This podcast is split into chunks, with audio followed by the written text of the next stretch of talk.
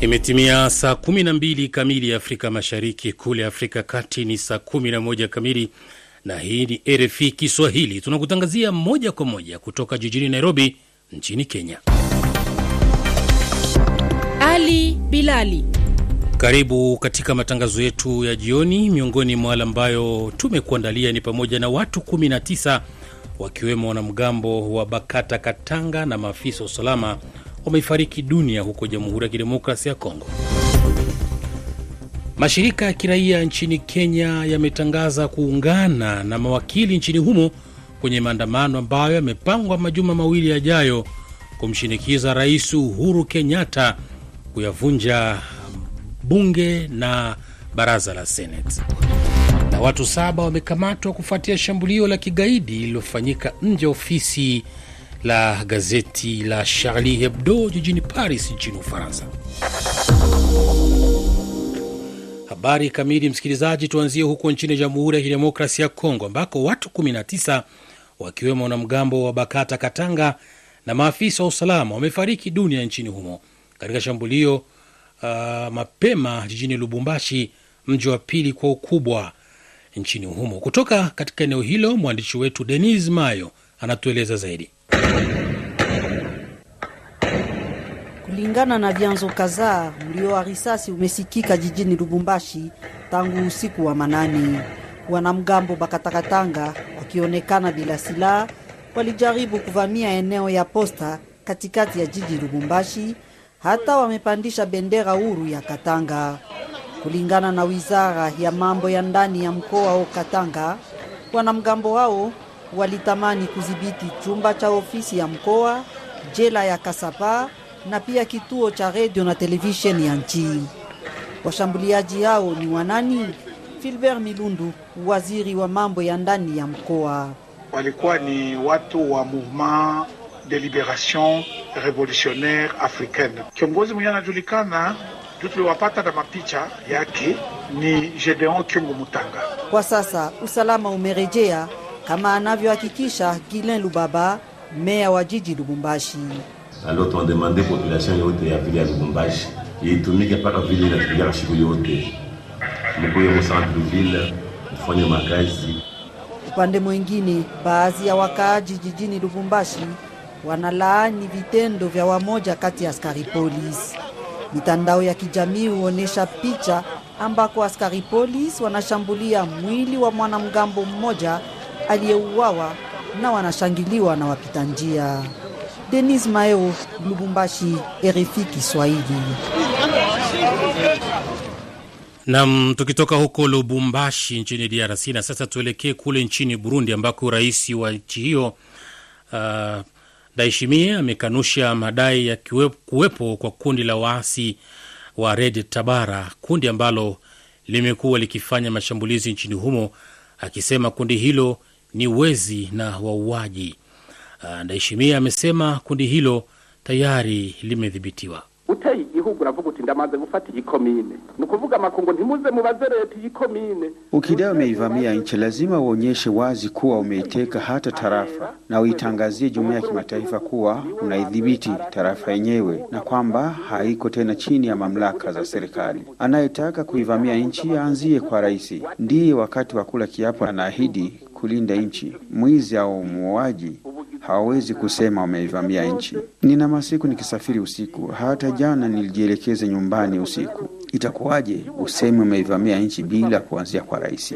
Wakati nikirejea nyumbani kutoka ziarani huko Kigoma, ulizeni ilikuwa ni wakati gani? Nilipitia sehemu hizo zinazodaiwa kuwemo waasi hao, hata pembezoni mwa msitu wa Kibira usiku. Kwa kweli ni akina nani? Imekwisha kuwa mazoea, kukitokea mauaji wanasiasa wanasema ni kutokana na siasa. Sio kweli. Ni sauti yake rais wa Burundi Evariste Ndayishimiye katika mmoja miongoni mwa mkutano wa hadhara na waandishi wa habari huko nchini Burundi. Na sasa tuelekee nchini Kenya ambako mashirika ya kiraia nchini humo yametangaza kuungana na mawakili kwenye maandamano ambayo yamepangwa majuma mawili yajayo ya kumshinikiza Rais Uhuru Kenyatta kufuta mabunge yote mawili. Morris Odiambo ni rais wa mashirika hayo. Tuko tayari kuambatana na shirika la LSK kwa hili jambo la kwenda bungeni na kufanya ile tunaita picketing. Ingawaji mahakama juzi ilisitisha kutokutekelezwa kwa advisory ambayo ilitolewa na Maraga, katiba haijatusimamisha sisi kama wananchi kuendelea kutoa shinikizo kwa viongozi. Tutatumia mbinu zetu tofauti. Tumekuwa tukibeba majeneza, tumekuwa tukifikiria jinsi tutachukua zile lori zinaitwa exhauster na kuweza kuweka uchafu mahali fulani fulani. Ni sauti yake Maurice Odhiambo, rais wa mashirika ya kiraia nchini uh, Kenya. Ulimwengu umeungana leo kuadhimisha siku ya upangaji uzazi na kwa mara ya kwanza chini ya masharti makali ya kupambana na janga la korona. Carol Korir, ipoje hii?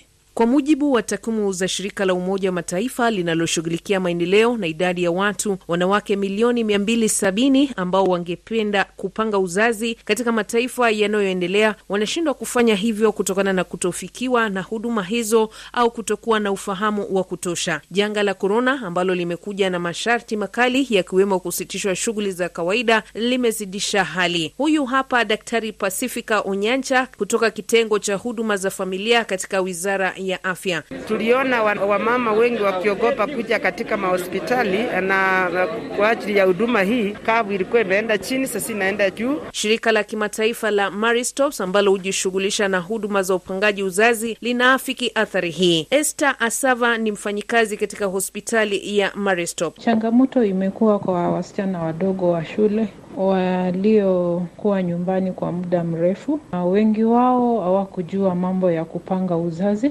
Wasichana wengi wamepata mimba wakati huu wa korona. Kutokana na ombwe hili, wataalamu wa afya wanashauri namna ambavyo teknolojia imekumbatiwa kupambana na janga la korona ni vema pia ikajumuishwa kikamilifu kuboresha huduma za upangaji uzazi. Daktari Masi Mwangangi ni katibu katika wizara ya afya nchini Kenya. Tumeweza kuona kuwa teknolojia inaweza kuwa na manufaa mengi mengi, haswa katika hili janga la COVID-19 kwa kutumia simu zetu ili kuweza kujua pahali mtu yupo, kwa kuweza kujua pahali lab za kupima covid ziko. Sasa tunataka kuwa hiyo teknolojia na kuitumia katika mambo ya family planning. Kwa mujibu wa Umoja wa Mataifa, mwanamke mmoja anayepanga uzazi anaweza kuokolea nchi moja ya Afrika hadi dola moja kila mwezi.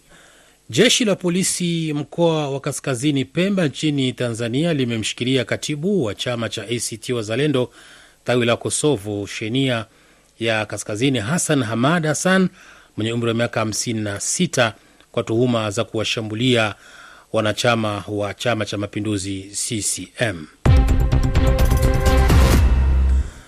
Na kiongozi wa jumuiya ya mataifa ya Afrika Magharibi, ECOWAS, Jean Claude Kasibru amesema jumuiya hiyo itaendelea kuishikilia vikwazo Mali hadi pale atapoteuliwa waziri mkuu raia. RFI Saa 12 dakika 8 Afrika Mashariki. Watu saba wamekamatwa kufuatia shambulizi la kigaidi lililofanyika nje ya ofisi za uchapishaji gazeti la Charlie Hebdo jijini Paris nchini Ufaransa. Mshukiwa mkuu ambaye ni mzaliwa wa Pakistan mwenye miaka kumi na minane pia alikamatwa huku polisi wakielezea kwamba wapo wengine sita kizuizini wakihojiwa. Nam, saa 12 dakika 9 Afrika Mashariki. Ni mpishe mwenzangu Hilary Ingati anakujia na makala mtazamo wako kwa iliyojiri wiki hii.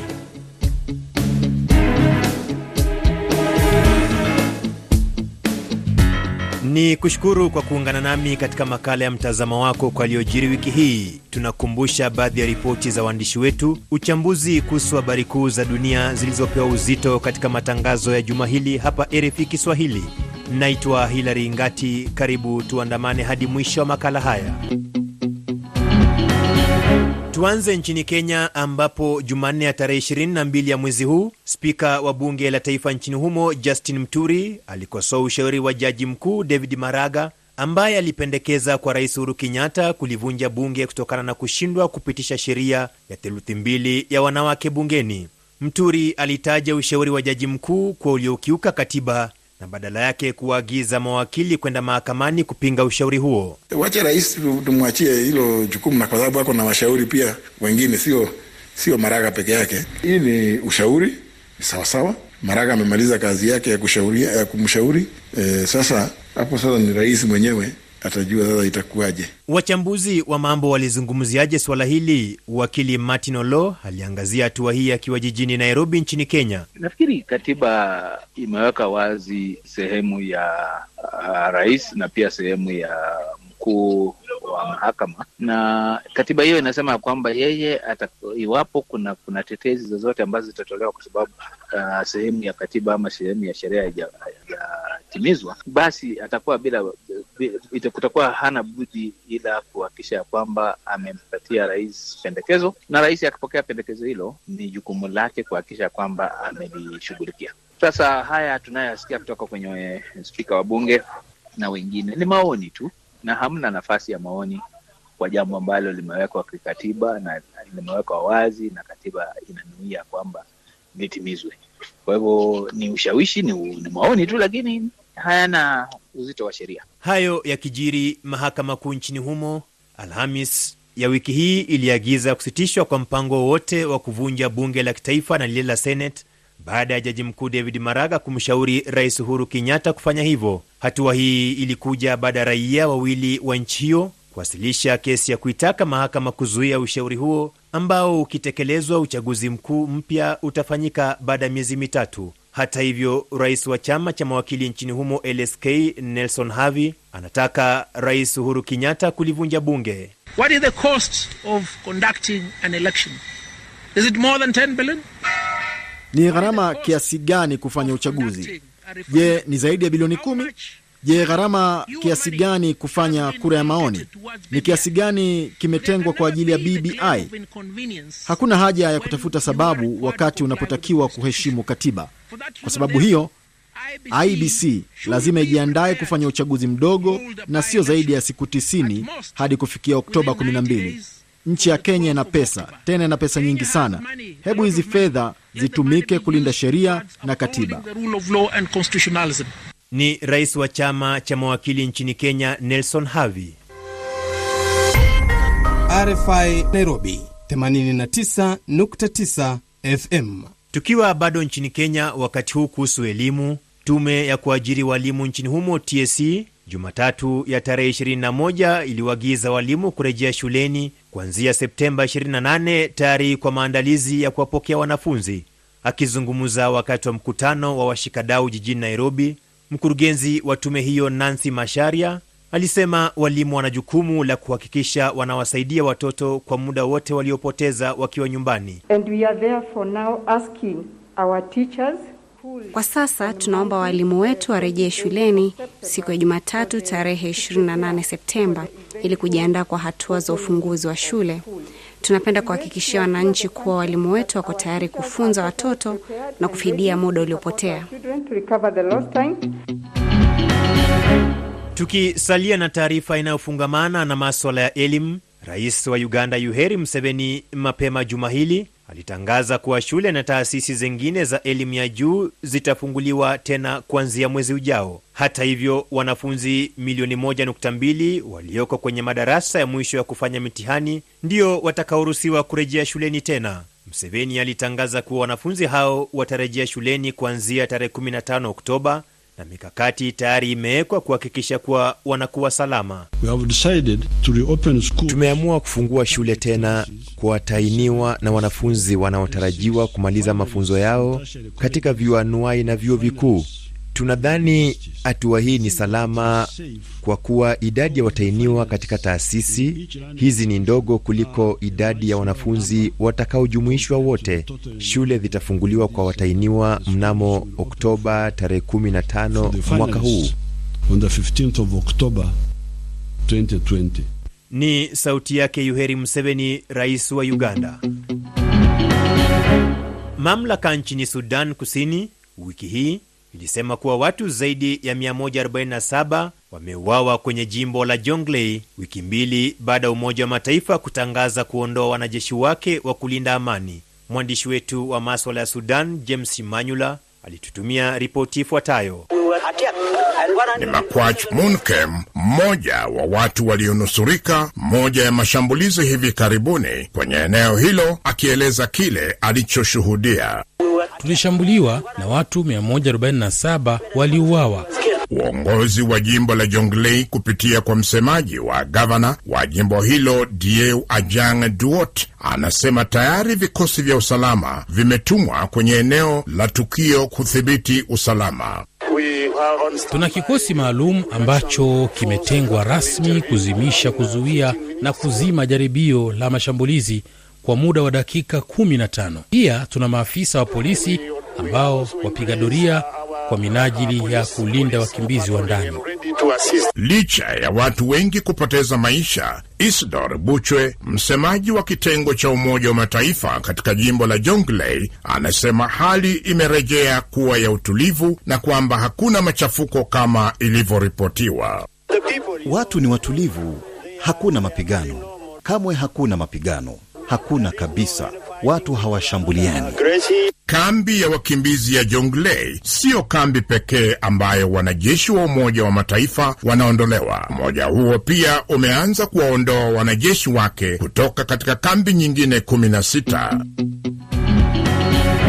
Msikilizaji, nchini Tanzania tarehe 22 ya mwezi huu kuliibuka mjadala baada ya kinara wa upinzani visiwani Zanzibar kupitia chama cha ACT Wazalendo Maalim Seif Hamed kutangaza kumuunga mkono mgombea mwingine wa upinzani Tundu Lissu badala ya mgombea wa chama chake. Mwandishi wetu wa Dar es Salaam Victor Robert Wille alitutumia ripoti ifuatayo. Haya yanajiri siku moja baada ya mwenyekiti wa chama cha ACT Wazalendo, lakini pia mgombea wa urais wa Zanzibar Maalim Seif Sharif Hamadi kutamka wazi kwamba chama kinamuunga mkono Tundu Antipasi Lisu. Nikishapata serikali vyovyote mimi najua muungano rais atakuwa Tundu Lisu. Wachambuzi wa masuala ya siasa wanahoji iweje Membe aikane kauli yake ya kuwa na mgombea mmoja upande wa upinzani aliyoitoa wakati akipitishwa na chama hicho kuwania urais wa Jamhuri ya Muungano wa Tanzania. Naomba nitoe wito kwa kambi la upinzani, ni lazima tuungane ili tuweze kumtoa mtu yule Ikulu. Wakati kampeni za uchaguzi zikiendelea nchini Tanzania, swala ambalo limezua gumzo na mijadala mingi miongoni mwa wafuatiliaji wa siasa za Tanzania ni serikali za majimbo ambazo zimependekezwa na upande wa upinzani kupitia kwa mgombea wa Chadema Tundu Lissu, huku mgombea wa Chama cha Mapinduzi, chama tawala nchini Tanzania, Dr John Pombe Magufuli akipinga vikali serikali za majimbo ili kuepuka mgawanyiko ndani ya nchi. Nimesikia kuna baadhi ya wagombea wanazungumza, wanataka kuanzisha serikali za majimbo.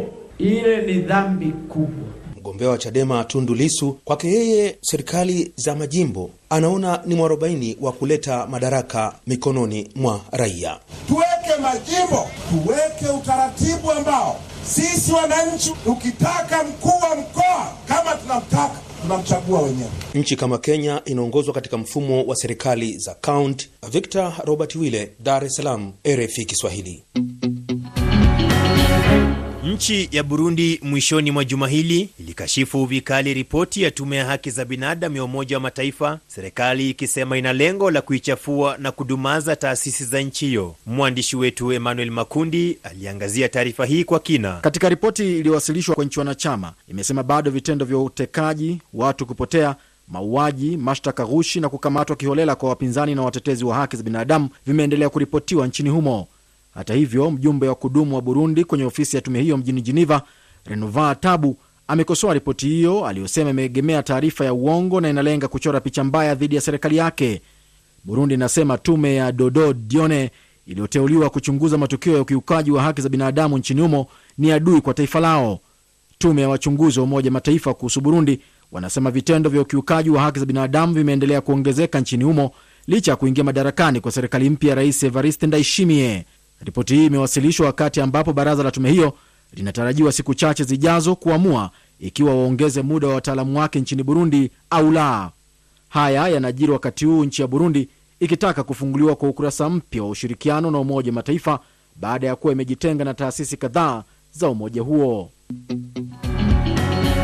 Nchini Jamhuri ya Kidemokrasia ya Kongo, raia kumi Jumatatu ya juma hili waliripotiwa kuuawa kikatili na wengine kadhaa kujeruhiwa katika tukio ambalo lilishukiwa kutekelezwa na kundi la waasi wa ADF katika kijiji cha Kitoho kaskazini mwa jiji la Beni usiku wa kuamkia Jumanne ya tarehe 21 mwezi huu. Ifuatayo ni taarifa ya mwandishi wetu Erikson Lihembwe. Kwa sasa raia wengi wamekimbilia jijini Beni, kilomita 22 kusini mwa Mbau Kitohu. Bi Karinsi Vahera ni raia wa Beni. Sasa tunataka rais wetu wa Jamhuri wa Kongo aombe hata msaada kwa manchi zengine wakuje kutumalizia mambo hii, sababu hata wanabunge wenyewe tunawachagua wanaongea tu, lakini hatuone matokeo kwa macho. Nalo jeshi la dai kujibu shambulizi muda kitambo. Kaputeni Dona kiongozi wa polisi.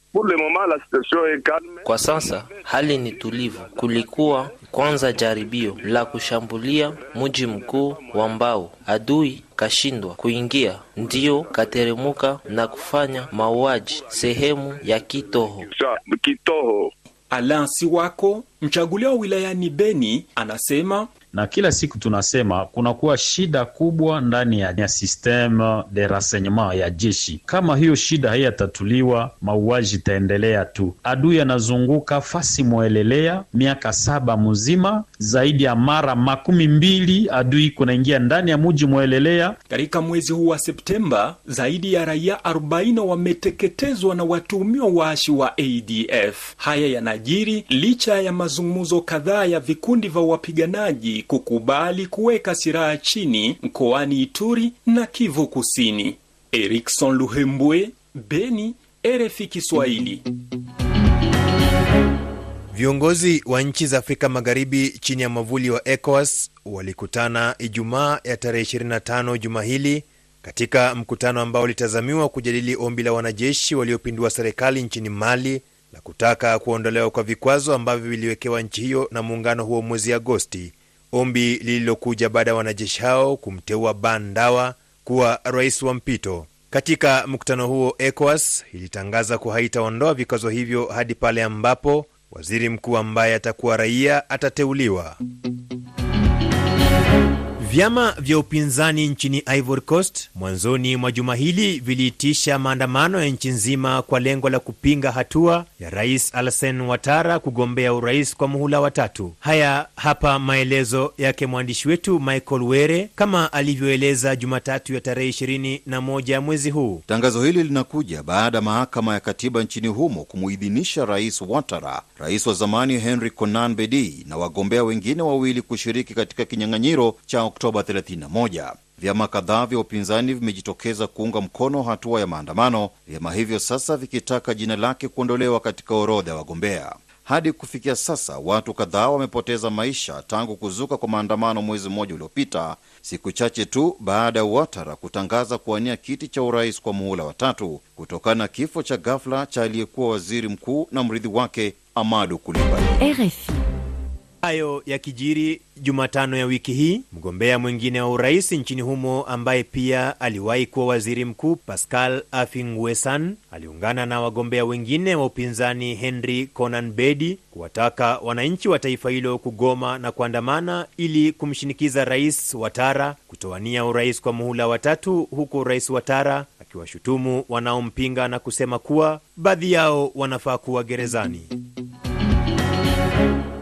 Umoja wa Mataifa juma hili ulitangaza vikwazo dhidi ya kampuni tatu ikiwemo moja ya Uturuki kwa kukiuka amri ya umoja huo kuhusu ununuzi wa silaha nchini Libya, hatua iliyokosolewa na Uturuki. Hii hapa taarifa yake mwandishi wetu Halima Gongo kama alivyotuandalia Jumanne ya tarehe ishirini na mbili ya juma hili. Ni uamuzi ambao uliafikiwa katika mkutano wa mawaziri wa mambo ya nje wa umoja huo mjini Brussels, uamuzi ambao tayari nchi ya Uturuki imeukosoa na kuutaja kama unaoegemea upande mmoja. Umoja huo ulitangaza kushikilia mali ya kampuni ya Avrasti Shipping kwa kutumia meli yake kuingiza silaha nchini Libya. Wizara ya mambo ya nje ya Uturuki imetaja operesheni ya umoja huo katika bahari ya Mediterranean kama zawadi ya mbabe wa kivita nchini Libya, Jenerali Khalifa Haftar.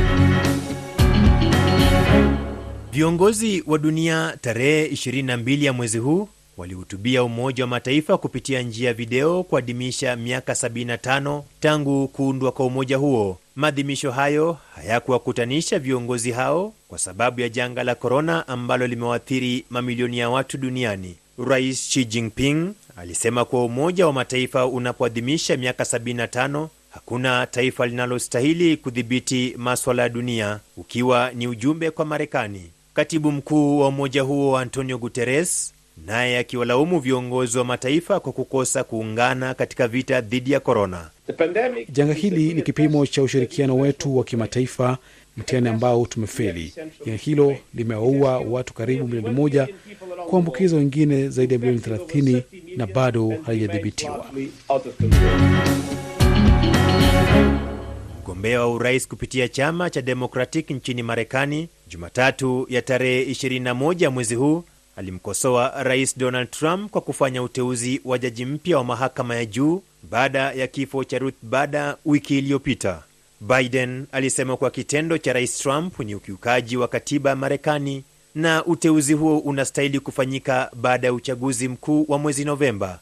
Biden aidha aliwataka maseneta kukataa uteuzi wa Rais Trump. You know, mnafahamu kuwa tunafanya kazi kubwa ya kumtafuta jaji watatu wa mahakama ya juu. Nitatangaza huyo atakuwa ni nani, lakini jambo ambalo naweza kuambia kwamba ni mwanamke, atakuwa ni mwanamke na kuna watu ambao wana hasira kwa sababu atakuwa ni mwanamke. Tukiwa bado nchini Marekani, maafisa wawili wa polisi Jumatano ya tarehe 23 mwezi huu walipigwa risasi wakati maelfu ya watu wakiandamana katika mji wa Louisville baada ya mahakama kuamua waliomuua mwanamke mweusi Breonna Taylor kuwa hawatachukuliwa hatua. Victor Abuso alituandalia taarifa ifuatayo. Hasira za waandamanaji zimesababishwa baada ya Bi Taylor mwenye umri wa miaka 26 kupigwa risasi mara kadhaa baada ya afisa wa polisi kuvamia nyumbani kwake mwezi Machi. Kilichochochea maandamano hayo ni afisa aliyeshukiwa kutekeleza mauaji hayo, Brett Hackinson kufunguliwa mashtaka tofauti kinyume na matarajio ya wengi, huku maafisa wengine wawili wakisalia huru bila kufunguliwa mashtaka yote.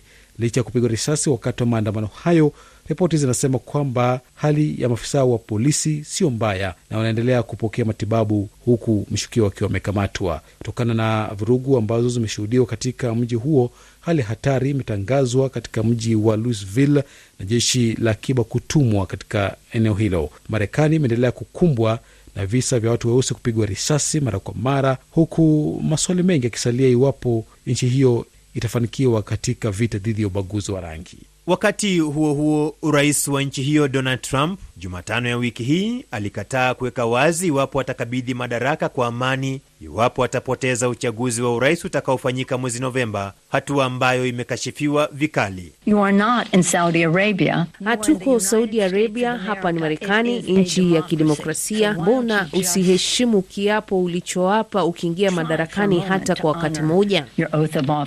Ni sauti yake Nancy Pelosi, spika wa bunge la wawakilishi ambaye pia ni kiongozi wa chama cha Demokrat. Ufaransa Jumatano ya tarehe 23 mwezi huu iliagiza kufungwa kwa vilabu vya kuuza pombe na mikahawa mjini Marseille na kudhibiti biashara hiyo katika maeneo ya jiji la Paris ili kusaidia kupambana na janga la korona. Olivia Veran ni waziri wa afya nchini humo. Tunazuia na kuweka alama nyekundu ili kudhibiti mkusanyiko ya watu katika maeneo kama ya ukumbi za sherehe kama harusini na eneo ambalo watu wanasherekea siku za kuzaliwa. Tunaepusha pia mkusanyiko ya watu kwa sababu hatutaki watu zaidi ya 30 wakutane katika eneo moja.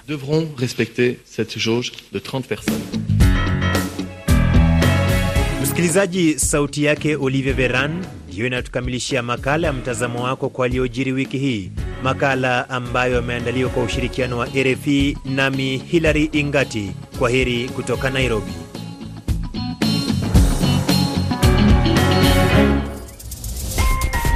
Je, ungependa kuwasiliana nasi? Tuandikie ujumbe kwenda namba alama ya kujumlisha 254 110 000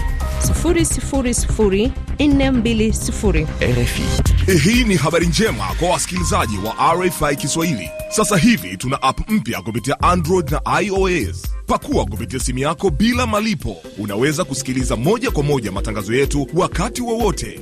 RFI Kiswahili application inapatikana kupitia App Store na Google Play. Watumiaji wetu wakiwa Kenya, Tanzania, Marekani, Uingereza, Ufaransa na Australia wanaweza kuchagua kusikiliza kupitia mfumo wa sauti au kusikiliza moja kwa moja. Barabara kabisa. Hii unayoendelea kuitegea sikio ni idhaa ya Kiswahili ya Radio France International, saa 12 na nusu Afrika Mashariki. Karibu kwa awamu nyingine ya matangazo katika lugha ya Kiswahili. Ali Bilali. Miongoni mwa yale ambayo tuliyokuandalia ni pamoja na mashirika ya kiraia nchini Kenya yametangaza kuungana na mawakili nchini humo kwenye maandamano ambayo yanamshinikiza rais wa taifa hilo Uhuru Kenyatta kufutilia mbali baraza la bunge pamoja na dili la Senate. Na watu 19 wakiwemo wanamgambo wa Bakata Katanga na maafisa wa usalama wameuawa katika shambulio lililotekelezwa na kundi hilo linalotaka mjitengo huko mashariki mwa DRC. Na watu saba wamekamatwa kufuatia shambulizi la kigaidi lililofanyika nje ofisi za uchapishaji wa gazeti la Charlie Hebdo huko nchini Ufaransa. Habari kamili, msikilizaji. Mashirika ya kiraia nchini Kenya yametangaza kuungana na mawakili nchini humo kwenye maandamano ambayo yamepangwa kufanyika majuma mawili yajayo kumshinikiza Rais Uhuru Kenyatta kufutilia mbali bunge na Senate. Mashirika hayo yanasema iwapo rais hata ruhusu uh, na kupuuza ushauri wa jaji mkuu David Maraga na kuvunja bunge kwa kushindwa kupitisha maswala mswada wa kuleta usawa wa kijinsia, ukiukwaji wa katiba uh, utakuwa jambo la kawaida. Maurice Odiambo ni rais wa mashirika hayo. Tuko tayari kuambatana na shirika la LSK kwa hili jambo la kwenda bungeni na kufanya ile tunaita picketing. Ingawaji mahakama juzi ilisitisha kutokutekelezwa kwa advisory ambayo ilitolewa na Maraga, katiba haijatusimamisha sisi kama wananchi kuendelea kutoa shinikizo kwa viongozi. Tutatumia mbinu zetu tofauti. Tumekuwa tukiibeba majeneza, tumekuwa kuwa tukifikiria jinsi tutachukua zile lori zinaitwa exhauster na kuweza kuweka uchafu mahali fulani fulani. Ni sauti yake Morris Odhiambo, rais wa mashirika ya kiraia nchini Kenya. Watu 19 wakiwemo wanamgambo wa Bakata Katanga na maafisa wa usalama wamefariki dunia nchini Kongo katika shambulio mapema jijini Lubumbashi, mji wa pili kwa ukubwa nchini DRC. Kwa miaka kadhaa kundi hilo limekuwa likitaka kujitenga kwa mkoa wa Katanga na DRC. Taasisi ya Mastercard Foundation imetangaza kutoa mchango wa dola uh, milioni moja, karibu shilingi bilioni 3.7 za, za Uganda kwa ajili ya kukarabati jengo kuu la chuo kikuu cha Makerere ambalo liliteketezwa kwa moto mapema wiki hii. Mkutano wa baraza la mawaziri uliofanyika Ijumaa Septemba 25 kati ya mengine mengi uliamua kwamba shule zitaanza tena katika wiki zijazo baada ya zaidi miezi sita ya kufungwa kwa sababu ya janga la korona huko nchini Rwanda. Na jeshi la polisi katika mkoa wa kaskazini Pemba huko visiwani Zanzibar linamshikilia katibu wa chama cha ACT Wazalendo tawi la Kosovo, uh, shehia ya Kagani Hasani Hamad Hassan mwenye umri wa miaka 56 kwa tuhuma za kuwashambulia kwa kuwakata mapanga wanachama wa Chama cha Mapinduzi akiwemo mwenyekiti wa CCM wilaya ya Wete. Unaweza kusikiliza matangazo haya kupitia shortwave katika frequency 21690 kHz bendi 13. RFI. Nam, saa 12 dakika 34 Afrika Mashariki. Waziri Mkuu wa Togo Komi Selom Klasu na serikali yake wamejiuzulu katika mabadiliko ya kisiasa yaliyotarajiwa na kucheleweshwa kutokana na janga la korona. Hatua hiyo iliyocheleweshwa imetekelezwa jana Ijumaa na ilitarajiwa tangu pale Rais Faure Nyasimbe alipochaguliwa tena katika uchaguzi uliofanyika mwezi Februari. Umoja wa Mataifa umelaani mapigano kati ya vikundi viwili vyenye silaha katika kitongoji cha makazi cha mji mkuu wa Libya na utumiaji wa silaha nzito. RFI. Na watu saba wamekamatwa kufuatia shambulizi la kigaidi lililofanyika nje ya ofisi za uchapishaji wa gazeti la Charlie Hebdo jijini Paris nchini Ufaransa. Rais wa Marekani Donald Trump anatazamiwa kumteua Amy Coney Barrett katika nafasi ya jaji katika mahakama ya juu kuchukua nafasi iliyoachwa wazi na jaji rutbada Ginsburg aliyefariki dunia wiki iliyopita. Na waziri mkuu mteule wa Lebanon Mustafa Adib amejiuzulu baada ya kushindwa kuunda serikali ambaye ingefanikisha mageuzi na kufufua uchumi wa nchi hiyo iliyoporomoka. Serikali iliyokuwepo madarakani ilijiuzulu baada ya mlipuko uliotokea katika jiji kuu Beirut, na chini ya uongozi wa rais wa Ufaransa Emmanuel Macron, waziri mkuu Mustafa alitakiwa kuunda serikali kufikia mwezi Septemba. Namna sasa, nimkaribishe mwenzangu Stephen Mumbi anatujia na makala ya nyumba ya sanaa.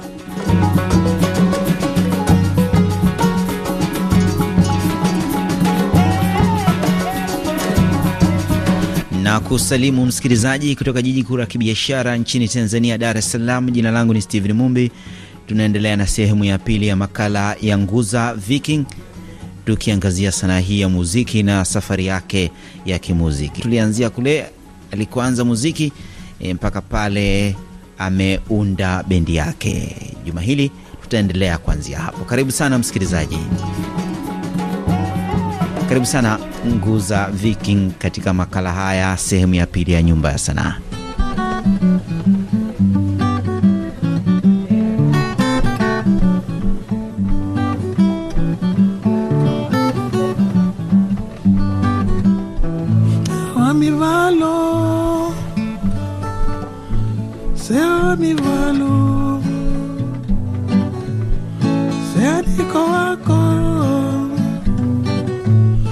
Wakufana kupona, sea tutoke wote, waseme niko wako, sea wamivalo,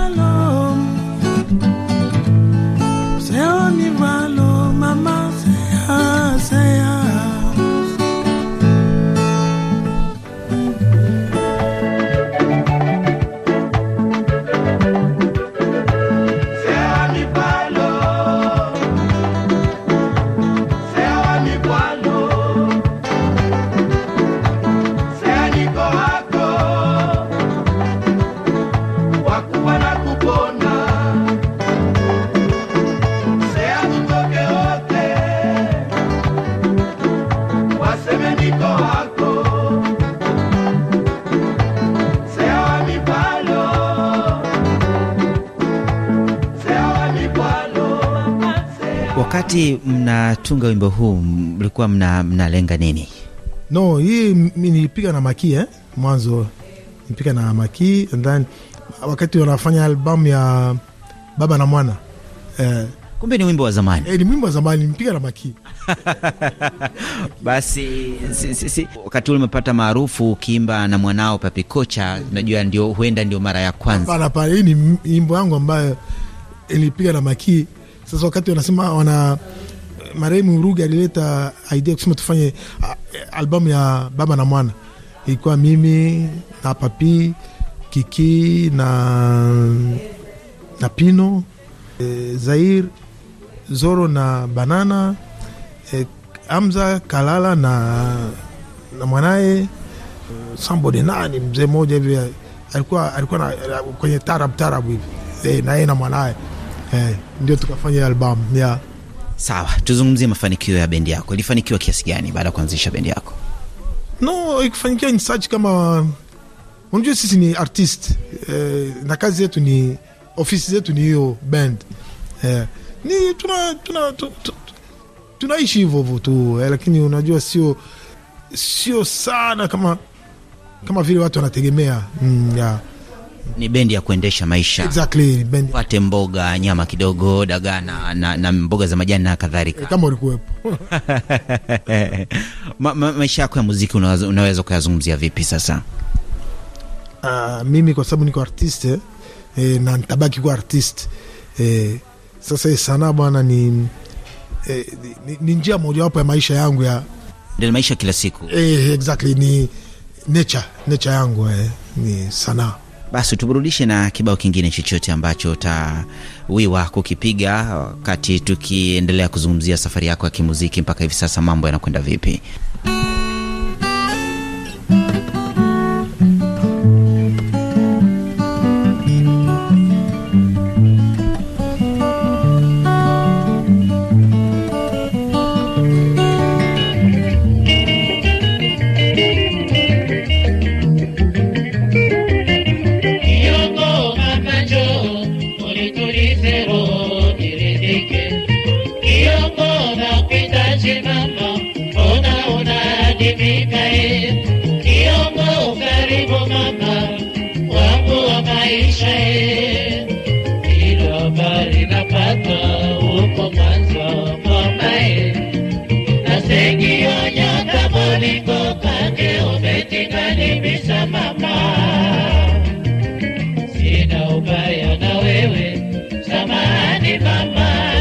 Kiongo.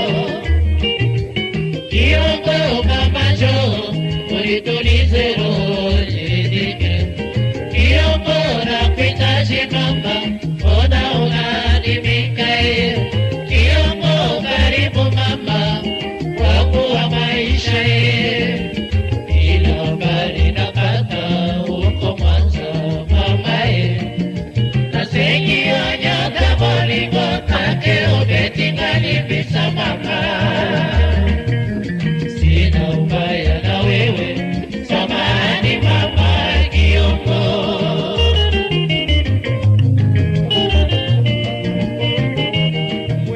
Inaitwaje hiyo?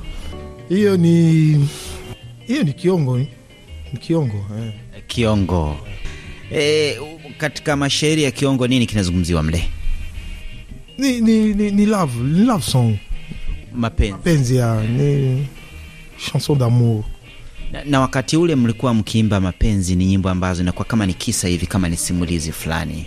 no inategemea kisa inategemea eh, mapenzi yenyewe inategemea kush, kushutumu eh, eh, lakini kwenye mapenzi eh, Wakati naam, wakati mnatunga mlikuwa mnazingatia nini wakati wenu?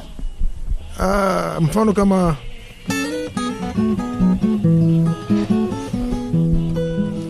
maiga maiga mwanamke. Mapenzi yangu umeharibu maiga. Nifanye nini mie masikini maiga o? Haribu kujirekebisha. Oyoyo we mama maiga moyo unaumia sana. Uzuri si zamana maiga. Tabia nzuri ndiyo mapenzi. Nasikia? Eh, ni kitu ambacho una, unafanya love and then unamshauri. Eh, ajaribu kujirekebisha kwa sababu eh, uzuri sio dhamana. Eh, tabia nzuri inaweza kuwa ndio love yenyewe mapenzi Wakati huo ndio ilikuwa ni mazingira yaliyokuwepo. exactly, exactly ni kweli mazingira yalikuwepo. Unaonaje utunzi wa vijana wa sasa? Uh, utunzi unabaki utunzi lakini eh, kama vile unasema inategemea period gani e, na unajua sisi wanamuziki tuna vitu vingi tuna eh, inspiration tuseme eh? Eh, tunakuwa nafanya vitu ambacho mumbi yuko pale unamwangalia mumbi eh, unamwangalia ah, mumbi una inspiration na hiyo unakuja na yeah. Am, ambalo ni jambo zuri, ndio maisha yenyewe.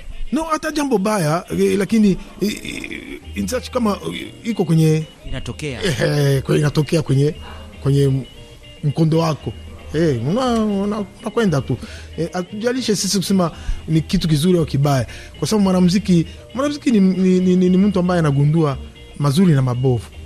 Eh, afu ana, anaiweka kwenye kwenye wimbo ni, ni sawa mtu mwandishi anaandika anaweka kwenye mashairi eh, na sisi tuna- tunafanya kila kitu lakini tunaweka kwenye wimbo. Katika safari yako ya kimuziki, ni wakati gani ulikutana na vikwazo vikubwa? Ukaona "Mm, huu muziki niache nini? Ah, kama vile nikuambia, mm, kijana wangu unajua muziki ni eh, mimi ni, ni, ni, ni, ni blood eh, sasa iko kwenye damu. Exactly yeah. iko kwenye damu moja kwa moja. Nikutane na vikwazo nikutane na raha mimi bado nita- nitabakia kwenye kwenye mkondo huo tu. Eh, siwezi ku, ku, kusema ku, kuacha kwa sababu eh, mziki imefanya hapana. Mi bado moja nitakuwa mwanamziki tu. Ushindani ulikuwaje wa bendi wakati miaka hiyo ya sabini themanini nchini Tanzania ya muziki? Uh, ushindani ni lazima unabakia kwa sababu si mziki sinakuwa ni, ni commerce eh? Eh, ina- ni- bi- bi- Biashara. eh, inakuwa inakuwa ni biashara. Sasa kama biashara eh, inabidi mna compete mna- mna- mna- mnashindana eh? Ni bendi gani mlikuwa mkichwana nazo hasa? Uh, enzi zetu ilikuwa bendi nyingi eh, kwa hasa mtu alikuwa na challenge sana ni OSS Safari Sound eh, Nda- Ndala Kasheba, Mariam Ndala Kasheba alikuwa na challenge sana eh, afu ilikuwa na mm, Mlimani Park eh, eh, wale Msondo Ngoma eh, hata Marijani alikuwa vizuri, alikuwa vizuri. Enzi kulikuwa eh, bendi nyingi eh. Nataka nipige wimbo mmoja wa Ndala Kasheba. Wimbo gani nipige? Sasa piga hii ambayo imeipiga tulipiga naye mimi naye Hamlimba pamoja. mimi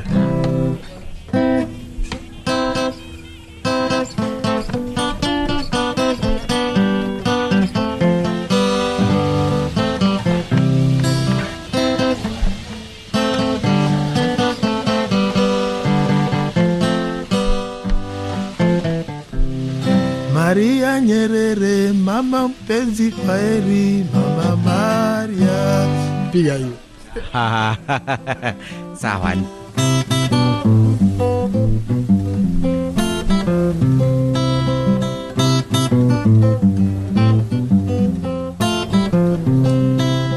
Mama Maria, twakutakia kila la heri mama. Mama Maria Nyerere, pole mama mpendwa, kwa heri. Pumzika kwa amani mama Butiama kijijini. eh. Mama Maria, twakutakia kila la heri mama. Mama Maria Nyerere, pole mama mpenzi, kwa heri. Pumzika kwa amani mama Butiama kijijini. eh.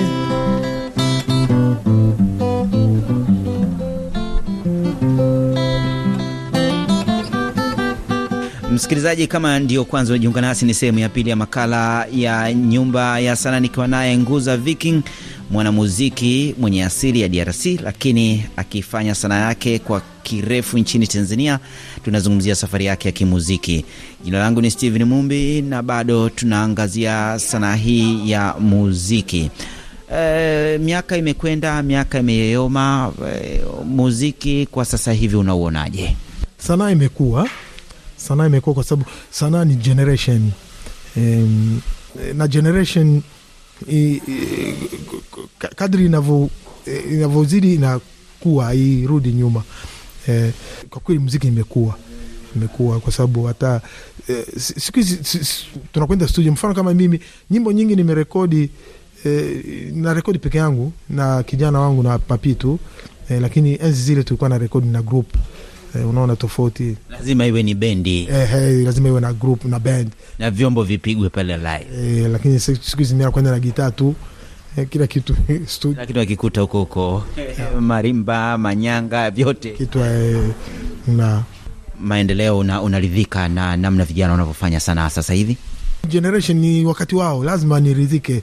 Eh, kwa sababu huwezi kuwa kuwarudisha kitu ambacho sisi tulifanya. Sisi tulikwenda kwenye tu, tu, tu, kwe, mastudio ambaye wanakuambia angalia taa inawasha mnaanza. Lakini siku hizi hapana unakwenda kwenye track tu unafanya unafanya mambo yako yote na ya lazima turidhike na wakati. Tu- tu- na generation bana kwa sababu bila bila hivyo hata sisi wenyewe tutapita na wakati unajua. Eh, lazima tukubali tu, tu, tu, sisi wengine tunajua sasa mfano kama sisi tulipata matatizo kidogo tulibakia nyuma unaona sasa tunaanza kukimbiza muda na muda hauwezi kukimbizwa inabidi uende nao eh, Ne. Ni muda umepita, nini sasa kinaendelea sasa hivi? Mm, ndio hivi inabidi tu tu, tu, tu, tu adapt eh? kuadapt ina, ina maana tu Kuendana na kasi. eh, eh, kwenda na kasi tu adapt ile wakati ambapo sisi tuli, tulipoteza eh, twende na hiyo tu no, no way hakuna namna Sawa, talaumu lakini Hey, hey, njia nzuri ni kwenda na wakati. Kwenda na wakati. Umerejea sasa, mzee Nguza Viking, watu walikuzoea na nini? Nini kinaendelea sasa hivi? Umekusanya bendi yako ama ume, nini kinafanyika? sasa hivi E, Mumbi simeniona ni simeona hapa? E, nimeona hapa mitambo. hapa e, kuna vitu fulani fulani nafanya fanya hapa kidogo. E, na mimi niingie mjini sasa, tuone tutafanya namna gani. watu watarajie bendi mpya ama vibao vipya? Of course, lakini nitafanya mziki tofauti kidogo na ambayo ni eh, kwa sababu kama hivi nikwambia, lazima tuende na wakati mm. Hii mziki ambayo si tulifanya na Makii nafikiri imepita na wakati ni lazima tuende na generation Unashirikiana vipi na vijana vizazi vipi? Wako wengi, Diamond, Alikiba, wako wengi, orodha yao ndefu. Ah, ndio ni, ndio, ni lazima ni- nijionyeshe kwanza, mi nijiintroduce then Eyo, watakuja sasa vijana eh, lakini hawezi kumwita kijana eh, mimi ndio napasha kuwabeba vijana, sio vijana wanibeba. Unaogopa kubebwa? Ah, kubeba hapana. Mimi nianze kwanza then eh, kijana tayari anakuja, tunakuwa tuna, tuna sambamba. Eh, mimi kijana sijui, ah, mzee Nguza mimi ndio nimtoa. Mazingira ya familia vipi? Una watoto wangapi? mi na watoto watano ni kwa mke wangu ambaye ni marehemu, lakini kwa sasa hivi nimefunga ndoa na na ni das e, katibu tawala wa, wa Mweza e, Desteria Aule e, ndio mke wangu. E, Ongera sana, niliona ndoa mitandaoni. asante sana, nashukuru sana. Unatuacha na kibao gani sasa? E, e, piga nani, kuna kibao changu moja kinaitwa tumshukuru Mungu. Umeokoka bila shaka sasa hivi. Hapana, kokoka, kuokoka ni, ni wito wa Mwenyezi Mungu mwenyewe e, lakini eh, kwa mwanadamu kuokoka ni ngumu, lakini Mungu akukwita e, utaokoka. Haya, sawa, karibu. Asante sana. Hapo mwanzo Mungu alikonga dunia, aliumba kila kitu kwa majabu yake. aliumba wanyama yaya milima na vingine havionekani, lakini ye akaona bado kitu kimoja, na tumfanye mtu kwa sura na mfano wetu.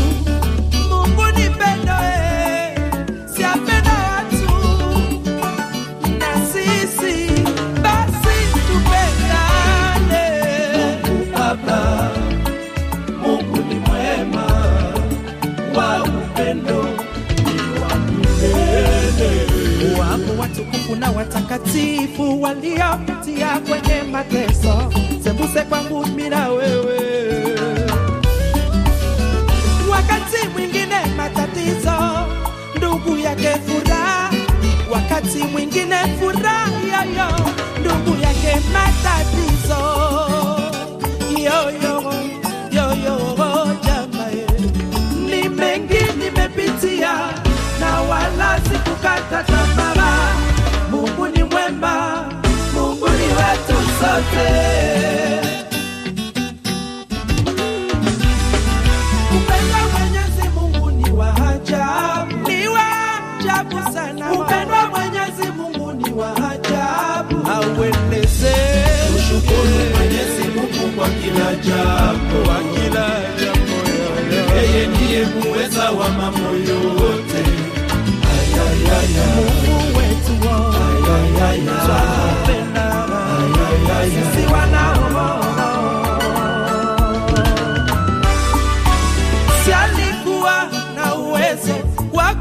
wewe na jicho moja na mkono moja na mguu mmoja, usione mtu anachechemea ukamcheka. Yote ni kazi Mwenyezi Mungu, haina makosa. Utujalie sasa miaka mingi ya furaha kama ulivyoachilia miaka mingi ya shida na tabu. Mungu wetu fadhili, utegemeze kazi zetu, ufanikishe shughuli zetu, utuonyeshe matendo yako sisi wanao. Nimeamua kumsamehe familia ya Nguza Vikingi Babu Sea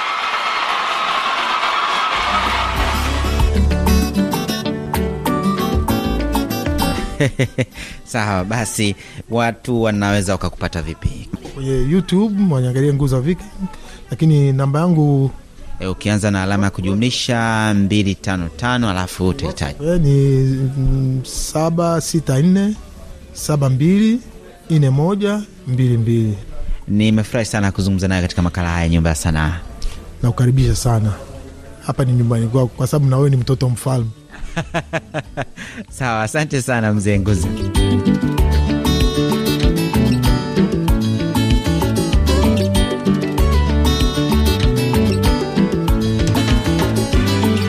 Asante sana msikilizaji kwa kujumuika nami katika makala haya ya nyumba ya sanaa. Juma lijalo ni makala nyingine.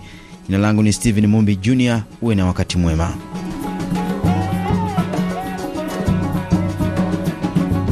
Nam, shukran sana Stephen Mumbi kwa makala hayo ya nyumba ya sanaa. Msikilizaji, unaweza kusikiliza matangazo ya RFI muda wowote kwa kupakua application ya RFI Pure Radio, RFI Pure Radio kwenye simu yako ya kiganjani na kusikiliza matangazo yetu kwa lugha 16 ikiwemo lugha adimu ya Kiswahili. Application hii ni bure. Na msikilizaji, ni kukumbushe miongoni mwa taarifa tulizokuwa nazo ni pamoja na watu 19 wakiwemo wanamgambo wa Bakata Katanga na maafisa wa usalama wameuawa katika shambulio huko Lubumbashi. Mashirika ya kiraia nchini Kenya yametangaza kuungana na mawakili nchini humo kwenye maandamano ambayo yamepangwa kufanyika majuma mawili yajayo kumshinikiza rais wa taifa hilo kuvunjilia mbali bunge na baraza la Seneti.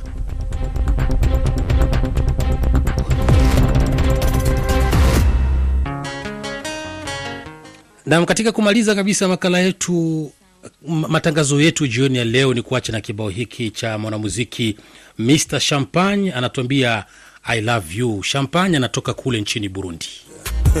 Appelle-moi Mr Champagne, la force qui force toutes les forces qui ne sont pas forcées. Yeah. Elle a toujours voulu que je chante pour elle. Elle a toujours voulu que je danse pour elle. Elle a toujours voulu que je chante pour elle. Elle a toujours voulu que je danse pour elle. Mon bébé, mon bébé, ma chérie, ma chérie. Baby, I love you, I love you, I love you. Baby, forever, forever, forever. Baby, I love you, I love you, I love you.